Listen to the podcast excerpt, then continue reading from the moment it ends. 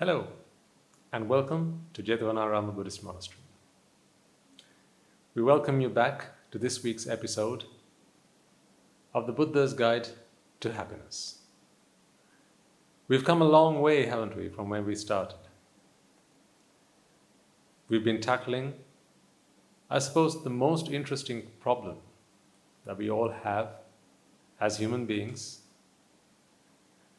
We get up to all sorts of things to try and tackle this problem, to deal with this problem, to find long-lasting, everlasting, profound, and all-overarching answers. But we know that despite all efforts over so many hundreds of thousands, millions of years of our human evolution, we have not as yet managed to find a sustainable answer to this problem. Something that is a proper answer.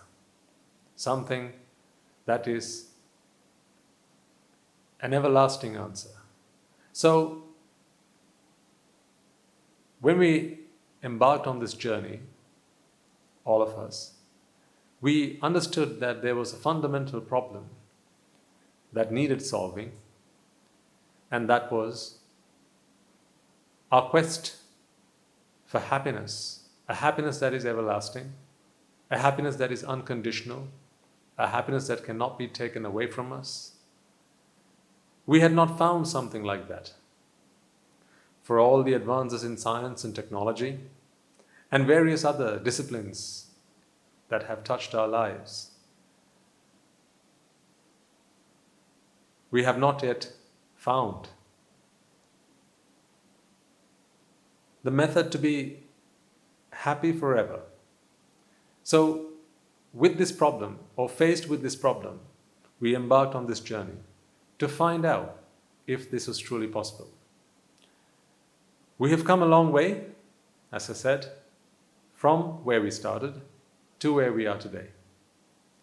Not only have we discovered for ourselves that it may be possible that such a happiness is well within our grasp, but we have also, by now, covered quite a bit of territory into understanding how we may be able to achieve that.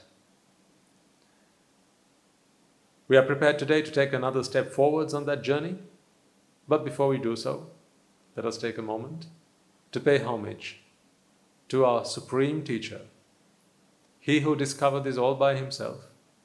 And not only that, he didn't stop at that. He spent the rest of his life teaching what he had discovered to all humanity, to all sentient beings. We speak of none other than the Lord Buddha, and it is to him we pay this homage.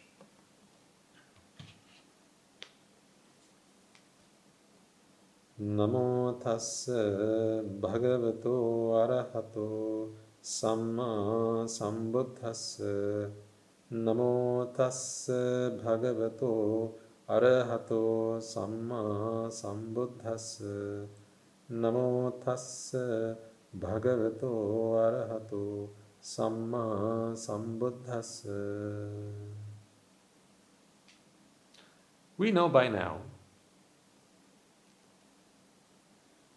that it is not the mere lack or shortage, or to put quite simply, not having what we want that brings us unhappiness. We know today that this is a very rudimentary explanation of unhappiness. It makes little sense to believe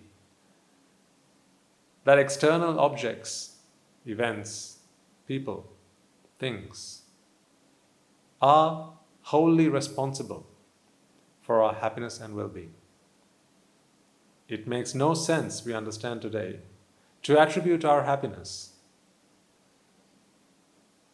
to these external factors, because we understand that there are people out there who are quite content with life, satisfied and fulfilled, with nothing other than a thread of cloth to keep them warm, some shelter to keep them dry from the rains and shelter from the scorching sun.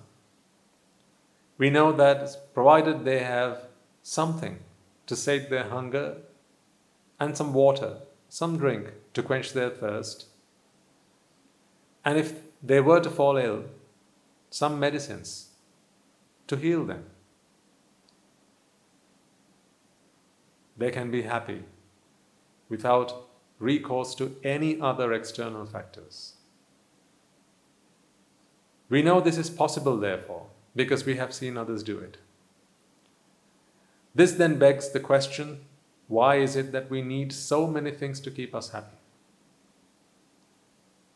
We have become accustomed to living a materialistic life and to hold these principles as true, that it is the material things in our lives that bring us happiness, and then to build up our lives around them, with them and around them.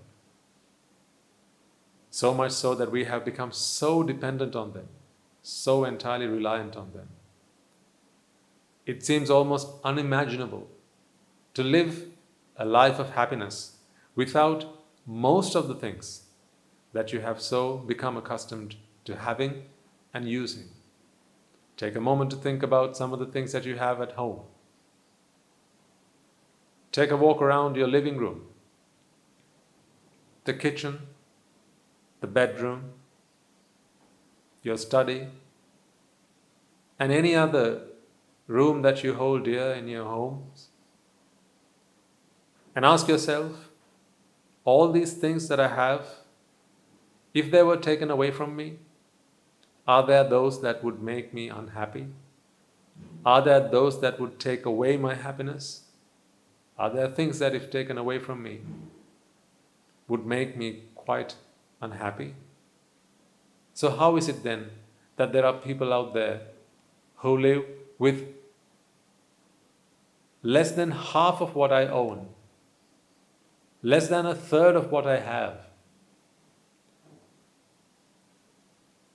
with almost nothing compared to what I have, and they're still as happy as happy can be? So this was the question that we posed to ourselves. And as we had failed to find answers through what we already know about the world, what we had learnt at school, through university, and in various forms of academics, we then turned to Buddhism. This is when we began to understand that rather than trying to first figure out what Buddhism is, what's more important is to figure out why Buddhism. So you remember, this is where we started. And then from there we worked our way forward, one step at a time, until we have come to where we are now today. We know today that happiness is not, again, it's not about not having what we want. It's about not wanting things in the first place. So it is wanting that brings us unhappiness. Because once we want something, you cannot be happy. When you want something, you are either in one of two states, aren't you? You either have it or you don't have it. When you have it, you are in fear of losing it, because there is nothing in this world that you have that someone else also wants. There is nothing in this world that you have that cannot be taken away from you. Therefore, almost immediately, you become what we discussed last week, a security guard, a protector, the guardian of the things that you own, the things that you have, the things that you possess. There's that half. And then the other state is where you don't have what you want, but you still want them. And then, yes, you don't have to be a protector of them. You don't have to be their guardian. But you are left in a sorrowful state, Sorry for yourself. You go about looking for it. You go about trying to find how it is you could acquire it. By pleading or begging or toiling, and if all fails, by stealing. People may be inclined to acquire what it is that they desire. So, to redeem yourselves from this state of sorrow, action has to be taken, activity has to be made. And that again is labor. So there is the pain of labor. That takes action, that requires energy, effort, and we discussed this at the start in one of our first programs, or one of those programs right at the beginning, that you wouldn't do anything unless you thought it was going to make you happy. So take away the promise of happiness and it simply becomes laborious, not enjoyable, not fun. To be prevented, to be avoided, if at all possible. Procrastinated, if at all possible. So the activity in itself is not fun, but it is the promise of happiness that helps you to overcome that mental barrier as well as the physical barrier.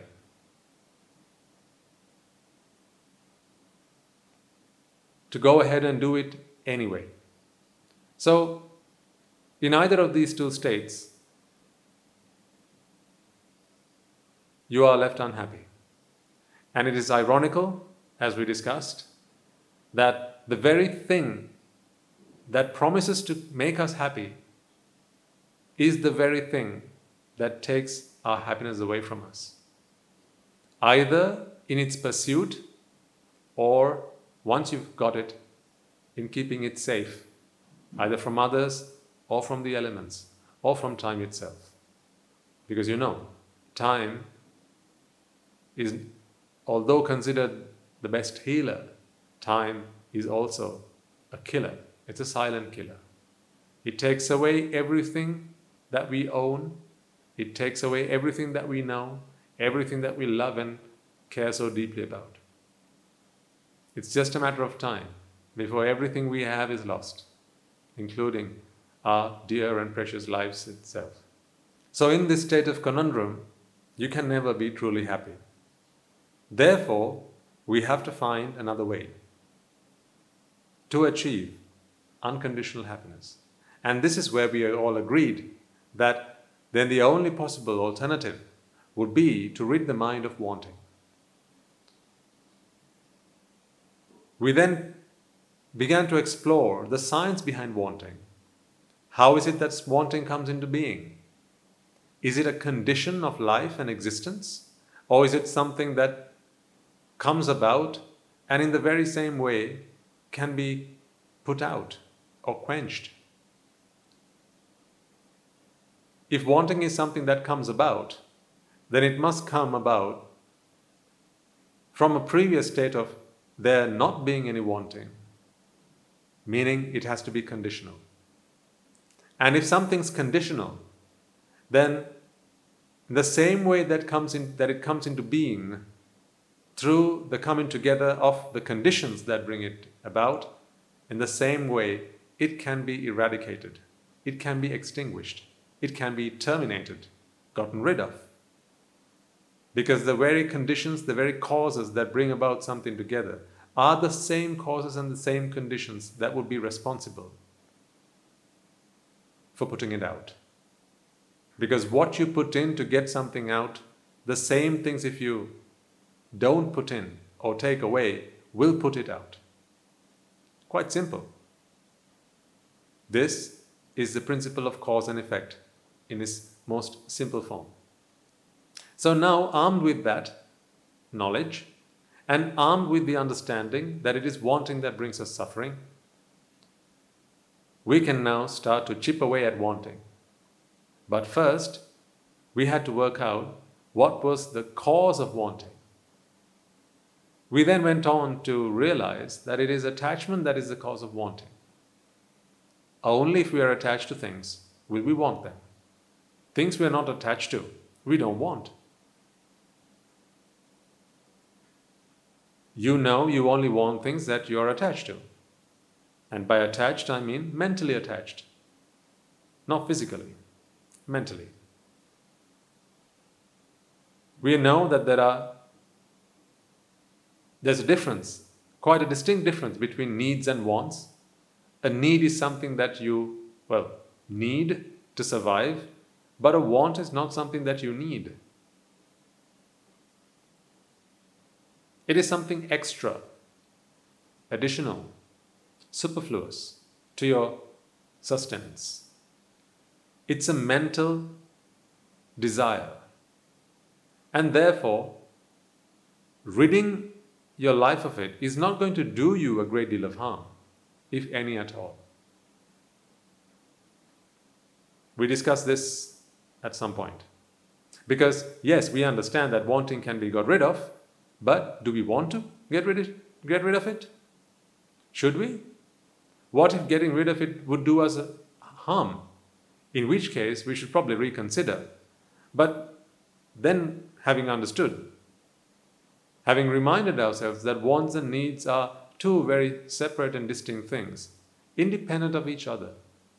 You can't live without the things you need, but of course, you have no problem at all surviving without the things you want. Needs have always been needs, right from the first human being to who we are today. You need fresh air to breathe? Yes, that's always been the case. You need food to sate your hunger? Yeah? Well, that's always been the case. You need water to quench your thirst? No, you don't need soft drinks. You don't need apple juice. You don't need other beverages. You need water to quench your thirst. Yeah? Well, that's always been the case. To keep you warm? You need clothes to keep you dry, to keep you away from the scorching sun. You need a roof over your head. That is shelter. That's always been the case. Early man lived in caves. Today we live in homes. Either way, we've always needed it. Not we've always wanted it, we've always needed it. So that is true, and there's nothing wrong with that. And then finally, whenever we fall ill, when something's not quite right with ourselves, then we need something to put ourselves right. Medicines. That's always been the case. Right from prehistoric times, where man resorted to using the herbs that he could gather up from his surroundings, to today, where medicine has advanced so much.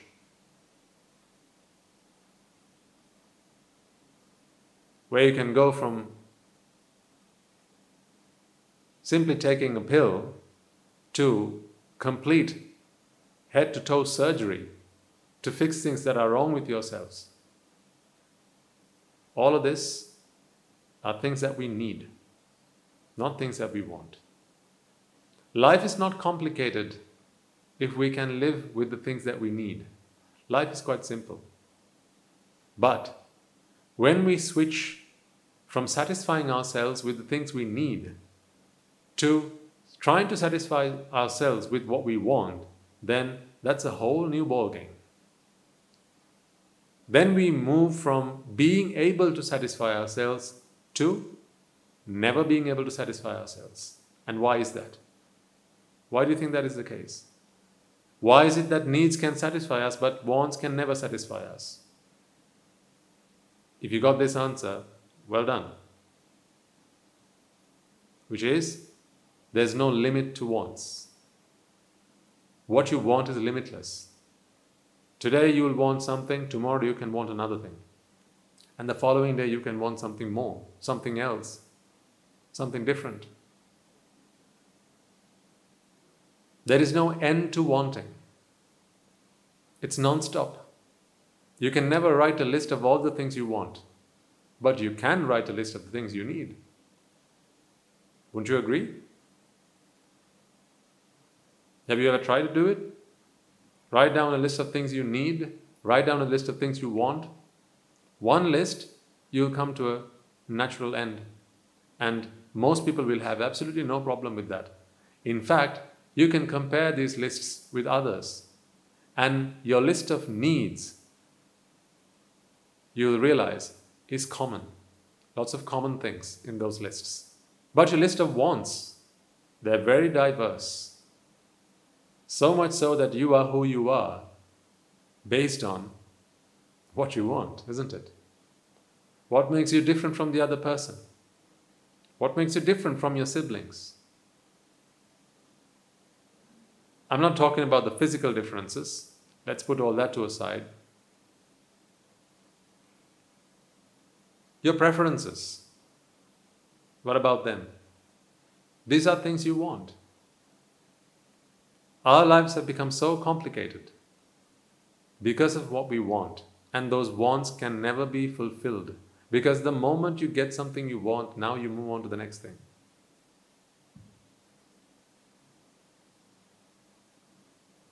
And a commercialized world does a fine job at making sure that you are always on your tiptoes,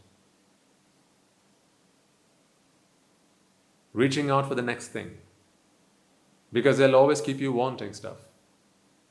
I mean, that's the way the world has to advance, the world has to operate. That's how commerce can function, can continue to be relevant. Advertising, marketing, industry, most of these sectors in today's society entirely depend on you continuing to want stuff. So they have tapped into a never-ending resource. It's lovely jubbly for them.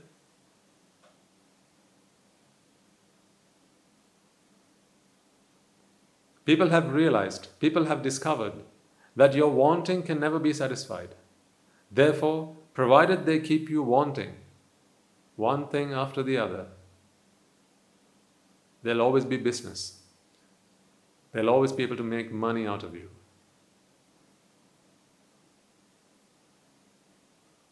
So you are like a money-making machine for them. This might sound like a very dark or a very crude way of explaining what has happened to us in society. But this is the truth if you take a moment to step back and take a holistic view at things. Rather than trying to defend yourself, if you might just take a step back and look at the whole thing, the grand scheme of things. Take a bird's eye view of what's going on. You'll realize that this is what's going on. Then you will have to agree with me. Your wantings, as long as they are insatiable, money can be made. Business can be done. The world can advance. People can make money out of you. That's why I said, you have become a money-making machine. I'm not saying and I'm not commenting on whether that is a good thing or a bad thing. I'm just saying, I'm just making an observation. And I'm showing you the way I observe it and inviting you to think about it. Keeping an open mind, ask yourself, if this is what's happening to me, if you agree, then are you okay with that? It's everyone for himself. Every man for himself. Are you okay with that? You see, on television, people who know that your wants are insatiable, that you have an insatiable appetite for the things you want, will keep on promoting, advertising things, new things, novel things, interesting things, all sorts of things. Because all they have to do is just get you to want it. They can't get you to need something. That is impossible. Because a need is I suppose, a biological requirement. You need something to survive. Without that, you'd be dead. Without air to breathe, without food, without water, without clothes, without shelter, without medicines, you'd be dead. Or at least your life would be very difficult. It would be very painful, quite literally painful. But wants are not like that. It is the mind that grasps on to these wants, not the body. And the mind didn't always want them. So these want things, they were implanted in your mind, one at a time, over time. They grew, one after the other. You know that you never wanted the things you want today in your childhood days, right? As a child, you wanted to be with your friends, you wanted to be with your parents, you wanted some toys, maybe you wanted a bicycle, maybe you wanted some sweets. Those are the things you wanted as a child. But then over time, your wants changed because you were exposed to society. You were exposed to television, you were exposed to the radio, you were exposed to the internet. You were exposed to social media. You were exposed to marketing, advertising, peer pressure, and so on.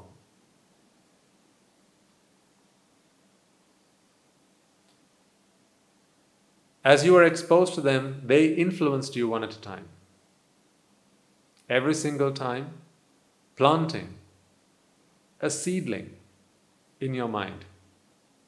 And then, provided there's enough repetition, and if you ask the advertising gurus, they'll tell you how many times you have to listen to the same message before you buy it. This has all been researched. It's been documented, it's been studied and analyzed. It's been tested and tried in the labs and using psychology, and now they are being used on you. You have become the lab rats of people and society who want to make a living out of you. I'm not saying they are evil by any chance, so please don't misunderstand me. It is not out of evilness or vileness or spite that they do it. I don't know if they do, but I doubt that that is what they do. But they don't understand that there's another way. In fact, because they themselves are caught in this rat race. The people who influence you in these ways are influenced themselves. So what they don't know is happening to them, they can't stop doing to you. Because they don't see what's wrong with it. They don't see there's a fundamental error in trying to do that to make you happy. Because you see, they themselves believe that your happiness is to be achieved in those ways. So really, if you ask them, they're trying to make you happy.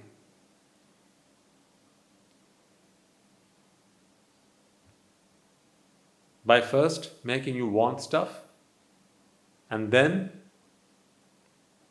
getting you to acquire it. But of course they can't give it to you for free. Otherwise, how would they go and get what they want? Because to get what they want, they need to give you what you want. And first, they need to make you want it. In just the same way that someone made them want what they want, they make you want what you want.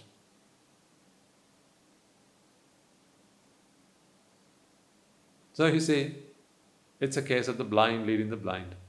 No one knows what's happening to them, and no one knows really what they're doing to each other. No one knows that there's a way out of this trap because they don't even know they're in a trap. Destitution. This is true destitution. It's a bit like this. I'll give you an analogy. Imagine a man and woman were imprisoned for something that they had done, broken the law, done something wrong, and they got imprisoned. So now they're in prison. After a while, they get to know each other, they fall in love, and let's just say that in this prison, you could live if you wanted as husband and wife. And they go on to bring offspring. So they have a child. This child is now born to a mother and father who are both inmates of a prison. This child comes into this world in the prison. So the parents are never allowed to leave this prison. So the mother gives birth to the child in the prison, surrounded by the 4 great walls. Now, these parents, these new parents, know that there's life outside these 4 walls, don't they? Because they lived outside these 4 walls for a considerable part of their lives, and certainly until they were incarcerated. Now they're in prison, they know that this is not normalcy. This is not normal. Life in prison is not normal. Normal is outside prison. But hey, and let's imagine they've been in prison for life. Now we have to be okay with this because we are in prison for life. They have a child. This child comes into this world within those 4 walls. They only know life within the prison walls. And let's just imagine that the parents, on no occasion, and none of the friends of this child or anyone that they had an encounter with had said or even alluded to the fact that the world goes on beyond the 4 walls of the prison. Now, what does this kid know? This kid knows that he or she is alive, that this is the world that he or she lives in, and the world is how big? Of course. This child's world is within the perimeter walls of this prison, because the child does not know anything about life outside the 4 walls. I know this is a far-fetched example, but I'm just giving you an analogy so you can understand what I'm talking about. And you might question, well, Bhante, if the child has never done any wrong, why would they keep him in prison? Surely they should let him go free. Yes, but that's not the point here. I'm not talking about law. I'm using this as an analogy to explain something to you, and I'm sure you'll understand that. So, this child grows up knowing only one thing, that this is life, this is the way it is. Life within these 4 walls is life. There is nothing outside of these 4 walls. And he would never even question. There wouldn't be a reason or a need to question.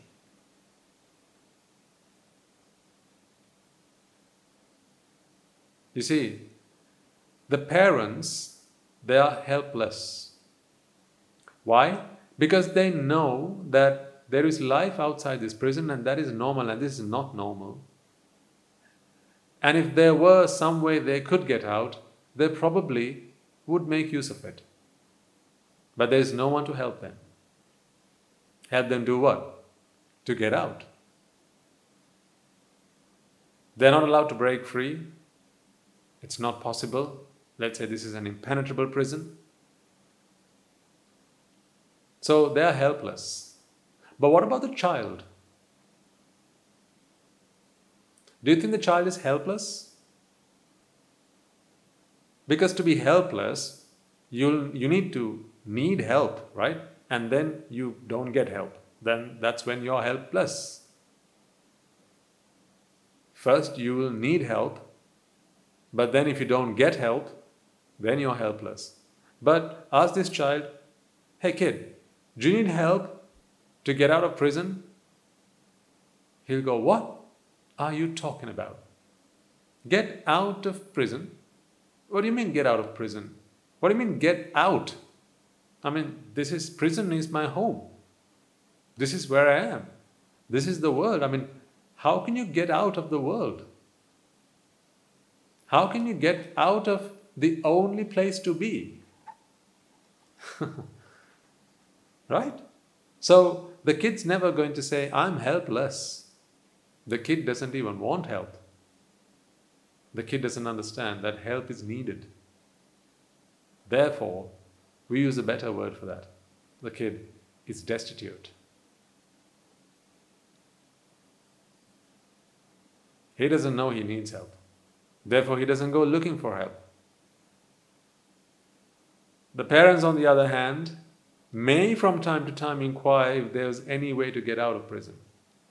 They might go up to their authorities, maybe the prison guards, and maybe plead to them, beg to them. Perhaps they might be on their best behavior, just in case they get considered for a pardon. Why? Because they have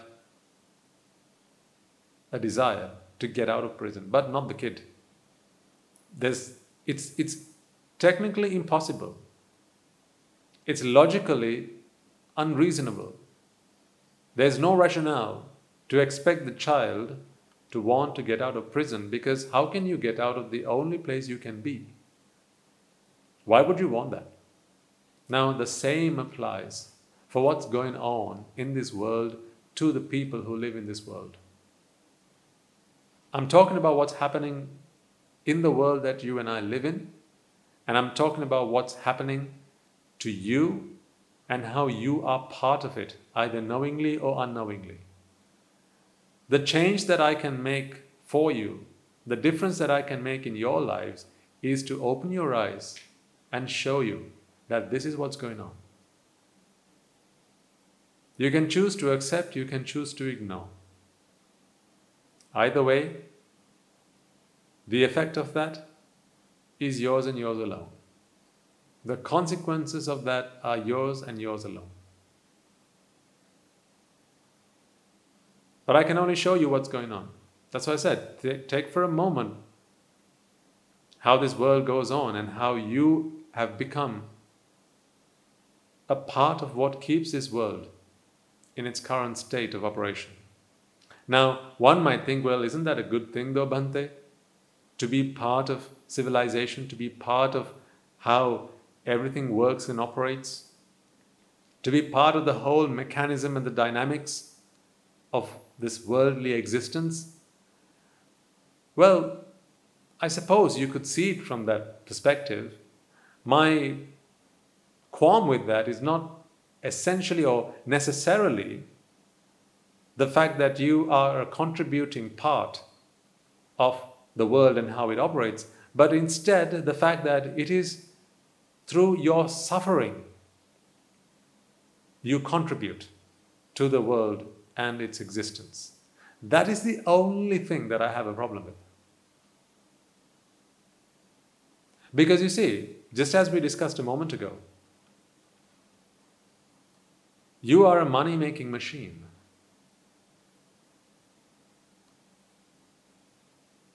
You see, there's plenty for every human being if all they needed was what they needed.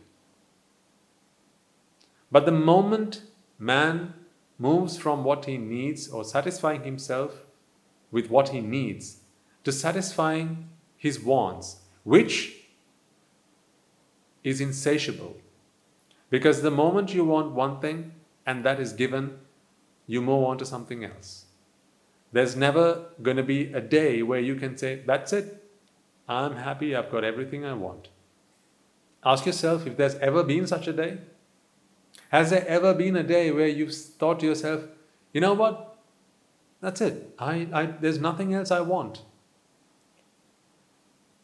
Now, at this point you might say, hang on a second, Bhante. Yes, well, as a matter of fact, there have been days like that where I've been quite comfortable with everything. I had my children, I've got my home, I've got enough money in the bank, right? And I've got food in the fridge, I've got my television, I've got the newspaper, I've got my coffee, and I can lay down on my chair just looking outside into the garden, and I'm just happy, there's nothing else I want. Really.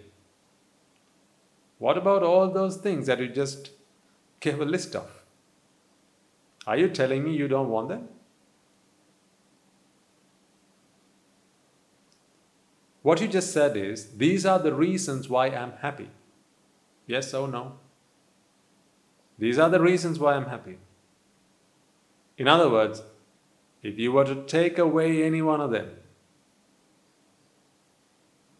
that would put me into a state of misery. From my children, to my spouse, to my television, to that cappuccino, to my blossoming flowers in the garden, to my apple tree, everything. Take away any of these things and I'll be back into a state of misery, because it is these things that keep me happy. Now, you see, the logic here that I would like you to understand is all these things that you have just said, right? Now, this is a subtle point, and I really hope that you try and understand what I'm trying to share with you here. You see, all these things that you just gave a list of, would you agree are not things that you always wanted?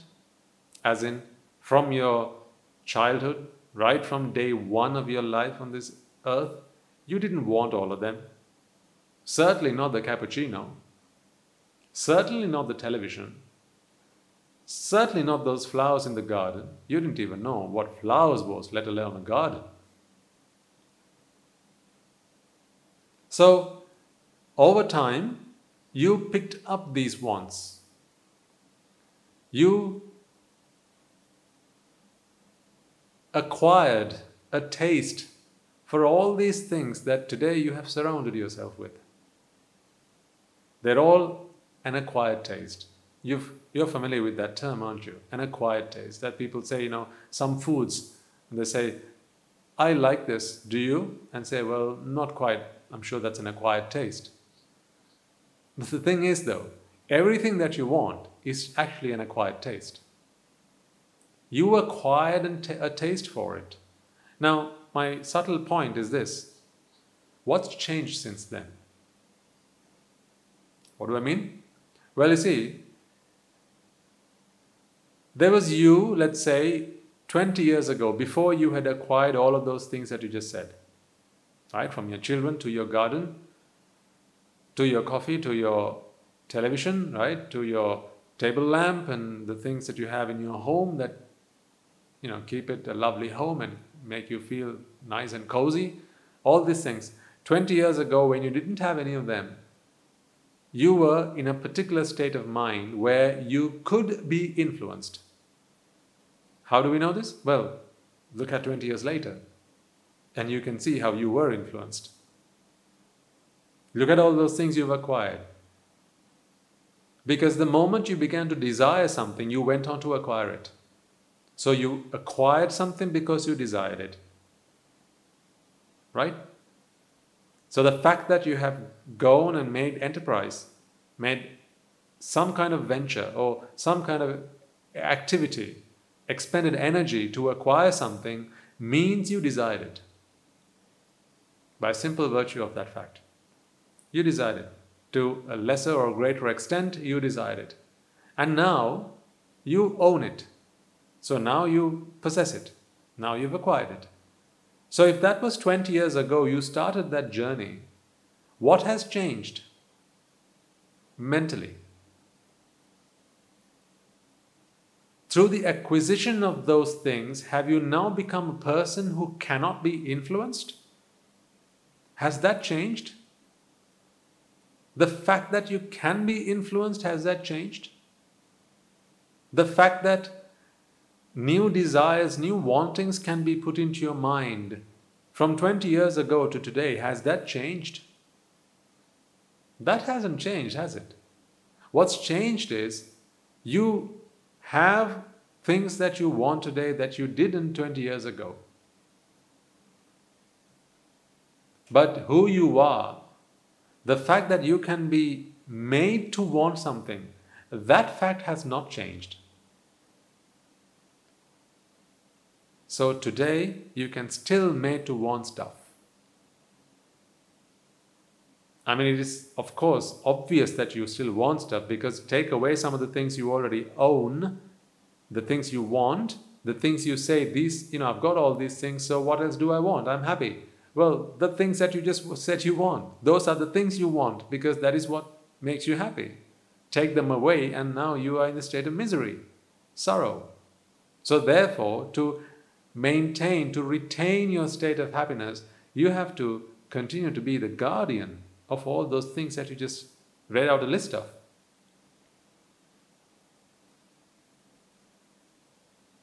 And besides, as I just said, your state of mind, whereby you can be influenced to want new things, that hasn't changed. Do you remember the last time you wanted something new? Take a moment to think about this just now. Was it when you were talking to a friend, for instance? Your friend said, you know what, I got this new thing from this new place, from this new person or from somebody, and you know, it's the best thing ever. I think it's really nice, and I think you should try it. It could have been an experience, it could have been an item of food, maybe an item of clothing, whatever. Ask yourself, when was the last time that happened to you? When was the last time you were influenced to go on to acquire something new? When was the last time you acquired a taste? It might have been when you were talking to a friend, or it might have been when you were watching TV. Maybe you were watching a teledrama, maybe you were watching a movie, maybe you were watching an advert. Perhaps it was subliminal messaging. Perhaps you were listening to the radio. Perhaps you were on the web, just reading the news, what's going on in the world, and on the site there comes a pop-up. And there you are introduced to the next best thing. This is what you need, they'll say. But really, it's not what you need. They're trying to simply implant another wanting in your mind. Answer honestly, hand on heart.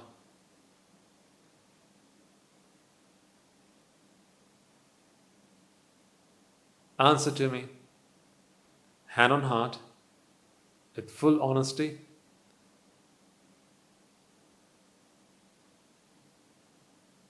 Is there a day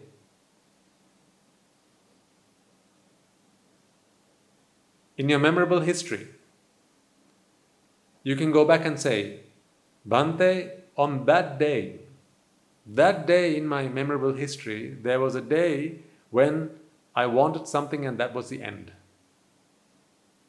Ever since, I've never wanted anything. Has there ever been a day like that? Just think about this morning. Did you not want something new? You know, just think about when you're browsing the internet, or just you're just on YouTube. You came onto YouTube to watch this video, watch this talk. But, you know, on the side, they have all those recommendations, right? On there. Right? So, one glimpse at that, and what do you want now? You want to what? You want to click? You want to watch? No? Why is it called clickbait? Because they can catch you. If that's the bait, then what are you? You're the prey. Then what are they? They're the predators. Predators, bait, prey. And I pray that you realize that this is what's going on. It would be impossible for you to remember. I doubt you'll be able to remember a day where you can go think back and say, you know, Bhante, it was 3 months ago I last wanted something. Ever since I've never wanted anything. I'm not talking about a new cupboard. I'm not talking about a new holiday. I'm not talking about a new car. Right? Those are big, grand, you know, the major things. It doesn't have to be big and huge things I'm talking about. I'm talking about little things, very subtle things. Like, do you not want to watch any of those videos on the side? Have a look. No? You don't want to? You sure? Just hit a quick refresh on YouTube at the end of this talk. Something will pop up. You're telling me you don't want to? Maybe scroll down a little bit. Is there nothing that catches your eye? And you want, and you start to think, I wonder what that is. And you want to click on it? Now I know you'll ask me, what's the harm, Bhante? I'm just watching a video. Well, my point is, again, you are the prey. How does YouTube make its money? Are they bad? Oh no, that's not what I'm saying. As I said right at the start, I'm not saying that anyone's vile or vicious or, you know, this is very evil and everyone should be hung. That's not what I'm saying. What I'm saying is this is what's going on. Are you okay with that?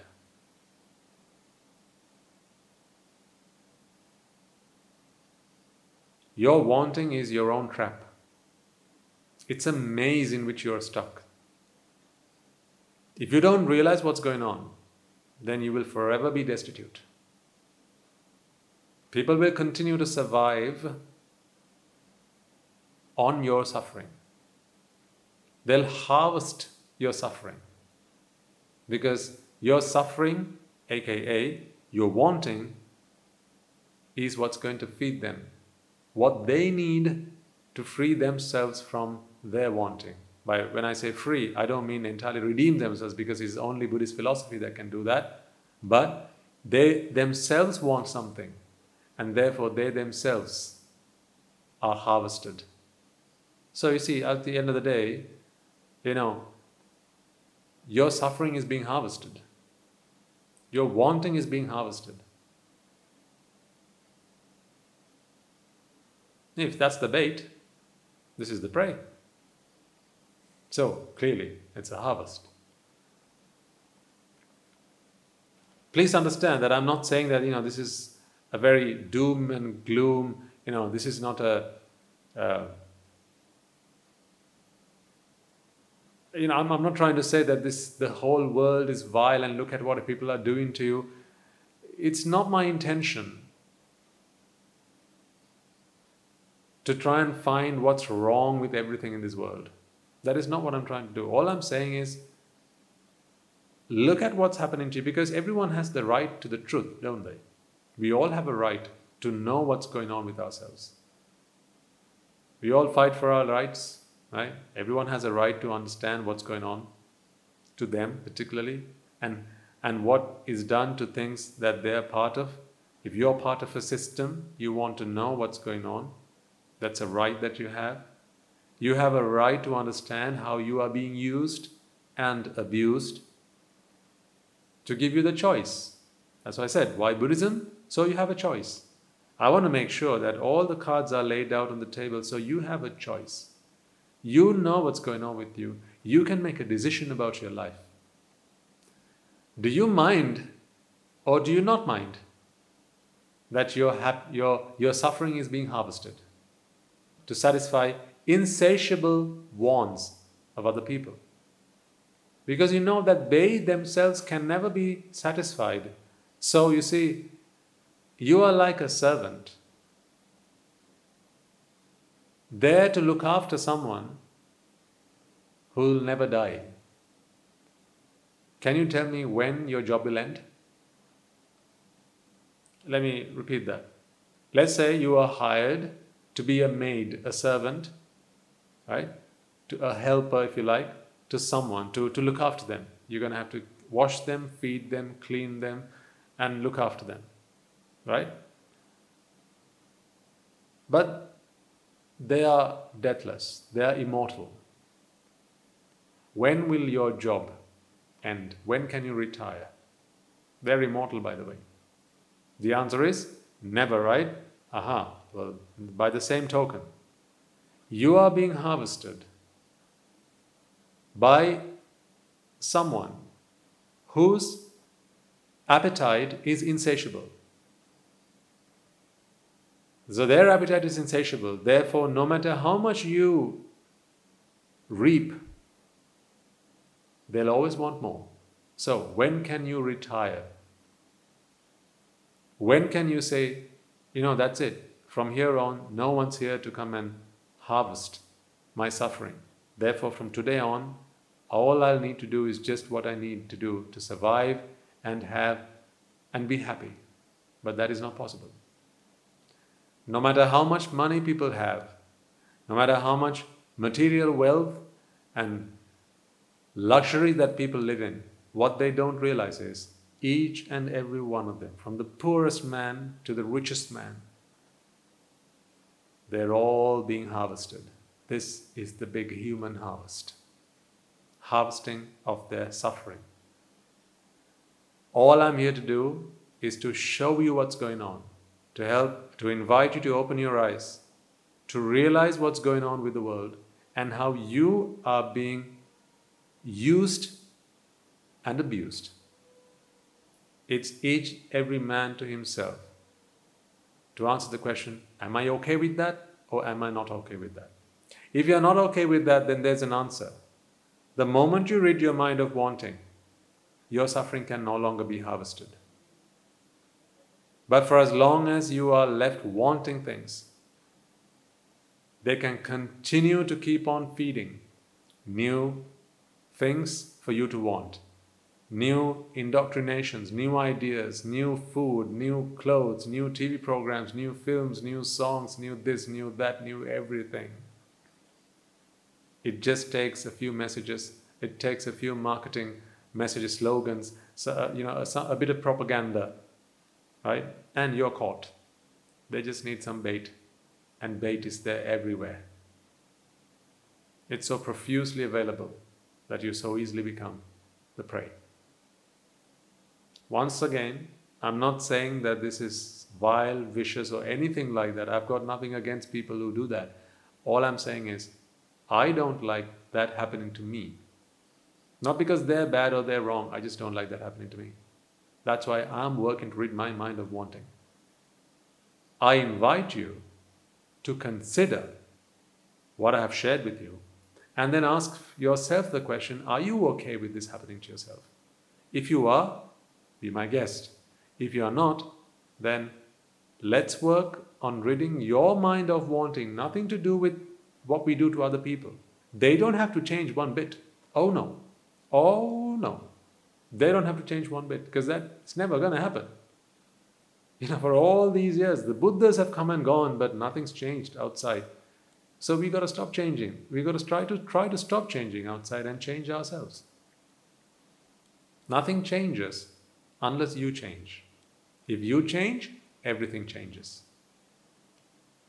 That's why these talks are for you, not other people. As in, you know, I'm not interested in broadcasting this message to everyone and hoping that everyone, every man, woman and child in this world listens to this and everyone stops marketing and advertising and, you know, slogans and all this propaganda and all that stuff. That's not my focus. That's not my interest. Very few people will listen to these talks over the course of this program. Certainly in my lifetime and certainly over the, you know, for as long as these talks are on the internet, very few people will listen to them. That's just the nature. If you are listening to this, then you are a lucky person. You are lucky because you got to listen to it somehow. Perhaps someone invited you. Perhaps someone shared you a link. Perhaps someone thought you'd be interested and said, listen to this. You know, this could make a change in your life. That's why you're here. That's why we transfer merits at the end of every talk. To be thankful and grateful to everyone who has shown us that there is life outside these four walls, that is the prison. We were born in the prison, we were destitute. But there were others who were so kind to show us, hey, take a moment and ask yourself, do you see that bird flying up there in the sky? Right? Yeah, it's flying over the wall, right? Now it just disappeared, didn't it? How could a bird just disappear? It must have gone somewhere, right? Where's that somewhere? They began to ask some interesting questions. Then, wise, intelligent people among us began to wonder, actually, that's a good point. I've seen birds land on trees, I've seen birds on the ground, but how could a bird just disappear like that? So, then only one thing could be true. There has to be a world outside these four walls. You see, it's through logic, rhyme and reason, through solid evidence, you are able to understand that. This is the very reason I base these talks on logic, rhyme and reason. None of this is for you to believe through blind faith. That's why everything I've been sharing with you, I've always been giving you the logic behind it. Because this is a science. This is the philosophy. This is the science of the mind. That is what Buddhist philosophy is.